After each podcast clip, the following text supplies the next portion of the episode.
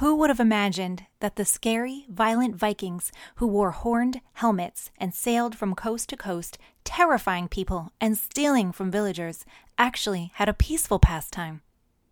On cold winter nights, do you know what these war loving Vikings gathered to do? Believe it or not, the mighty Vikings would put down their weapons, curl up by a roaring fire, and listen to poetry.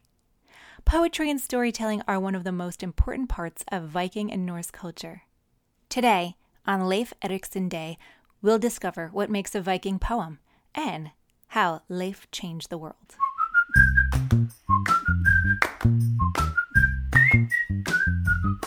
Hi, I'm your host, Heidi Illian, and this is Brilliant Mornings. Join us as we ignite a passion for discovering history. This season, we explore holidays in the United States, finding the stories of the people behind them. We focus on the poetry and narratives, written or oral, behind the great men and women of the past, and use their linguistic art to fuel our own writing.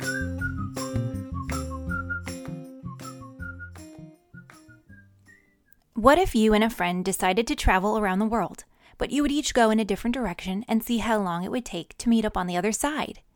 One of you would go to the east and one would go to the west. Here are the rules of the game, though. You could only walk or use boats that you had made. No cars or planes allowed. How long would it take you to meet on the other side of the world? This actually happened throughout the history of humans, very slowly over many, many thousands of years. And it wasn't a game, it was a matter of survival. Huge families called people groups did not know that the earth was round, and they were not racing to get to the other side. They were moving across the earth to find food, shelter, safety, also freedom, power, and even riches. Along the way, wondrous civilizations were formed and cities were built. Grab your globe or world map today so you can trace the journey of the human race. Can you find Africa? Can you move up to the Middle East? When humans began to disperse throughout the world, some people groups traveled to the right, which is east, through Asia and the countries we now call China and Russia. Can you point to them? Do you see the Pacific Ocean? Brave explorers traveled by boat to the shores of the continent of North America and made their home from west all the way to the east coast. We know these people as Native Americans. While many groups were migrating to the east, like the Native Americans, others were moving north and west through the Middle East and Europe. Can you find the Mediterranean Sea? What about Italy, France, and Germany? Now move up just a little to Norway and Sweden where the Norse, or North people, lived. They continued moving west to Iceland and Greenland.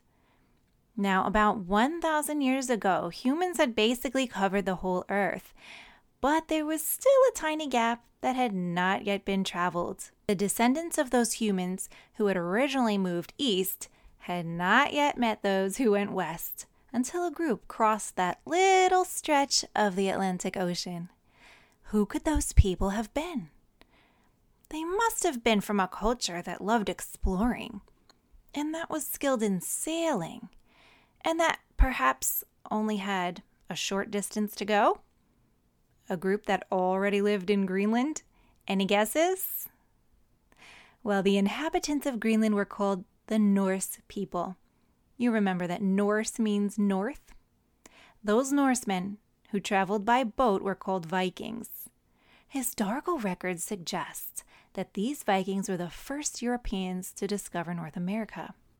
These Vikings were tall, huge, and tough. Their amazingly strong, long, skinny boats navigated farther and better than anyone else's in the world at that time. They terrified their neighbors since Vikings would not only trade with other nations, but loved to raid and steal from the villages they encountered. These Vikings loved war. They fought other nations and they even fought each other.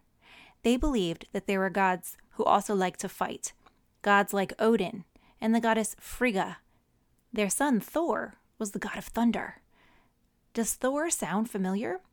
If you read Marvel Comics, you know that they made this hammer wielding Norse god called Thor into a superhero character. Guess what? Although you probably don't believe in these gods, you probably say their names all the time. Think about their names as you sing the Days of the Week song. Ready? Sunday, Monday, Tuesday, Wednesday, Thursday, Friday, Saturday. Do you remember that most of the days of our week come from the languages of ancient people and their religions? Friday comes from Frigga, the goddess of the Norse and Germanic people. Thursday was named after Thor. Can you hear it? Thursday, the day of thunder. Today, you'll hear some of these names in our story. The Pizza and Poetry Group has traveled to a new place to discover some of the most complicated and beautiful poetry in history. On a crisp, clear night, under a carpet of twinkling fireballs, uh, I mean stars, 12 children snuggled around an outdoor fire. These children loved poetry, and they had traveled to Canada to enjoy Norse poems in one of the same exact spots that the Vikings had over 1,000 years ago. This place is called L'Anse aux Meadows in Newfoundland.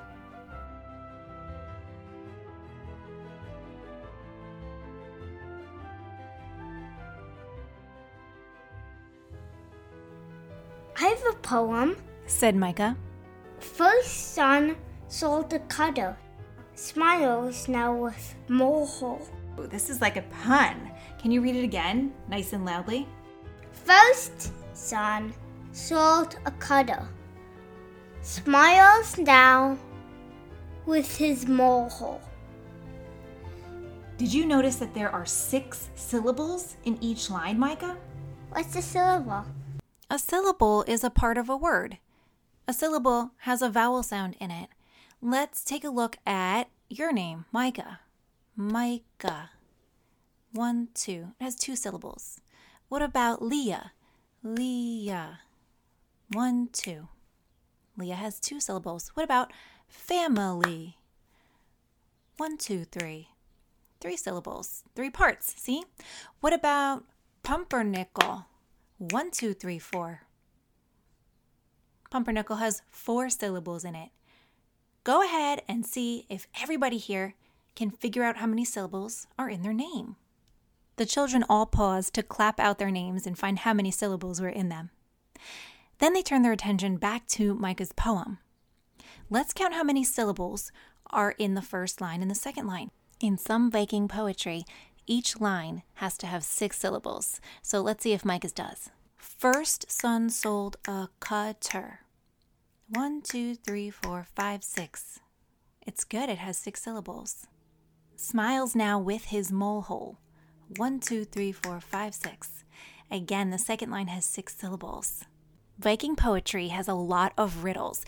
They use one phrase or word to stand for something else, and you have to use your brain and figure out what it means.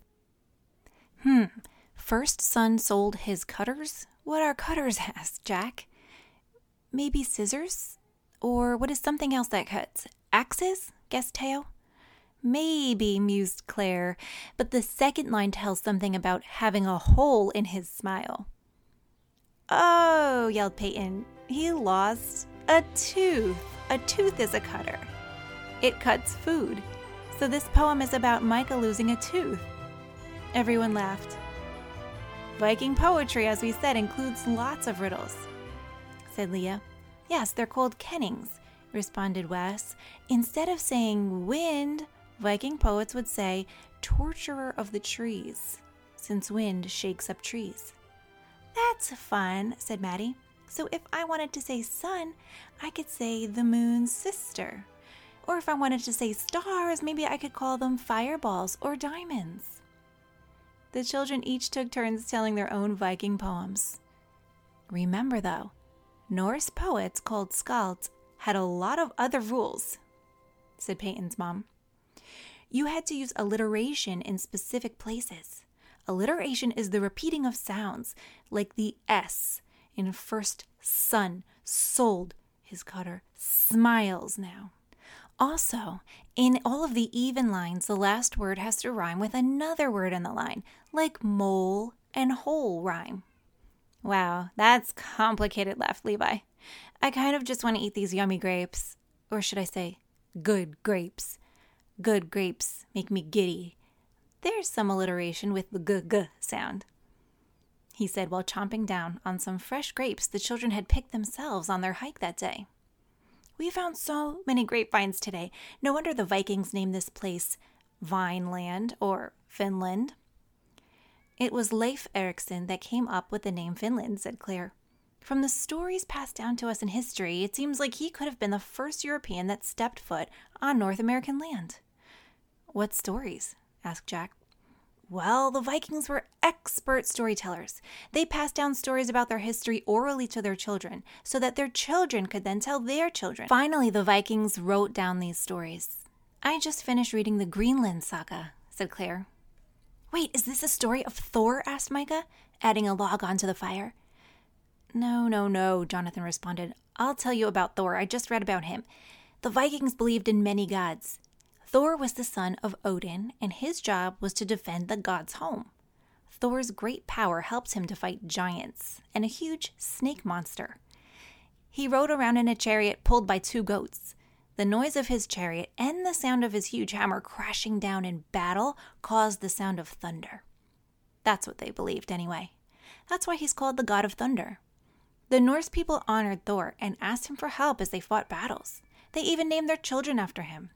Leif Erikson's brothers were Thorvald and Thorstein. That's right, said Claire. Okay, so now I'll tell you about Leif. Leif's family revered Thor, and they loved to fight. His grandfather was kicked out of Norway for murder and moved to Iceland. Then Thor's father, Eric the Red, had to leave Iceland as a punishment for murder. He sailed west with his family and friends to a new land which he called Greenland. Here, young Leif grew up learning the ways of the Vikings and hearing stories of explorers.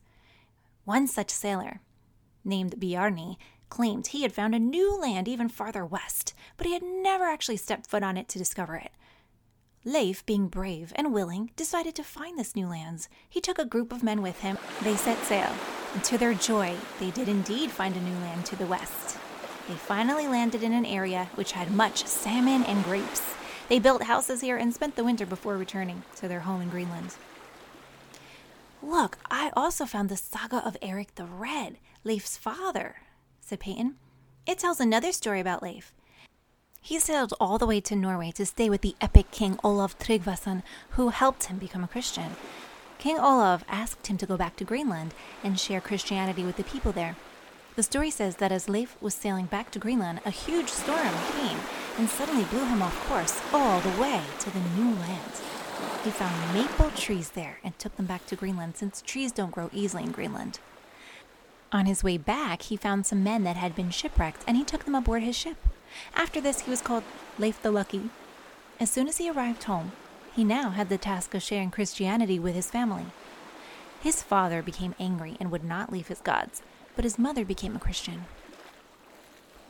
I wonder what that conversation with his father looked like, Micah said. Welcome home, my son, his father must have said. Thor has protected you on your journey and caused you to find a new land. I've had a wonderful journey, father, and many exciting years with King Olaf. But, father, I believe it was a different god that helped me in my travels. Ah, you've learned of another god while in Norway.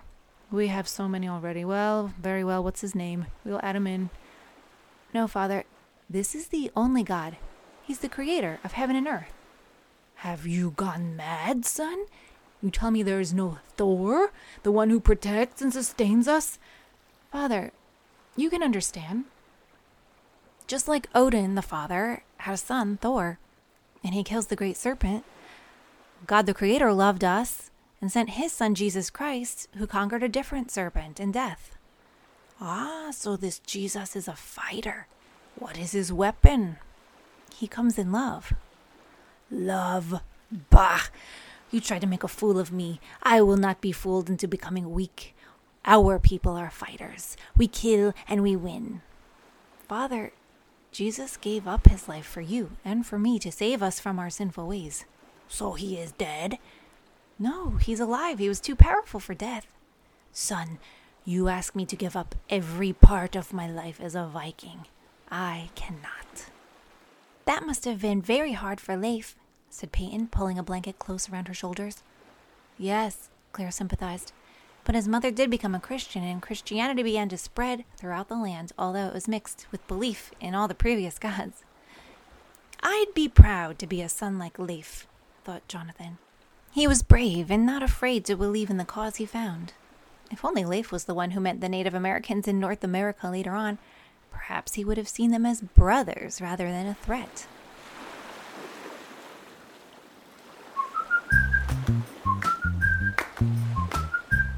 Do you know that the Greenlendinga saga and other stories have been translated into English? You can read them and find out all about the history of the Vikings. Today, try to write a poem in which each line has six syllables, just like the Viking poetry. And one more challenge find someone different from yourself and show them kindness. To celebrate Leif Erikson Day today, eat a salmon dinner and lots of grapes for dessert. Enjoy!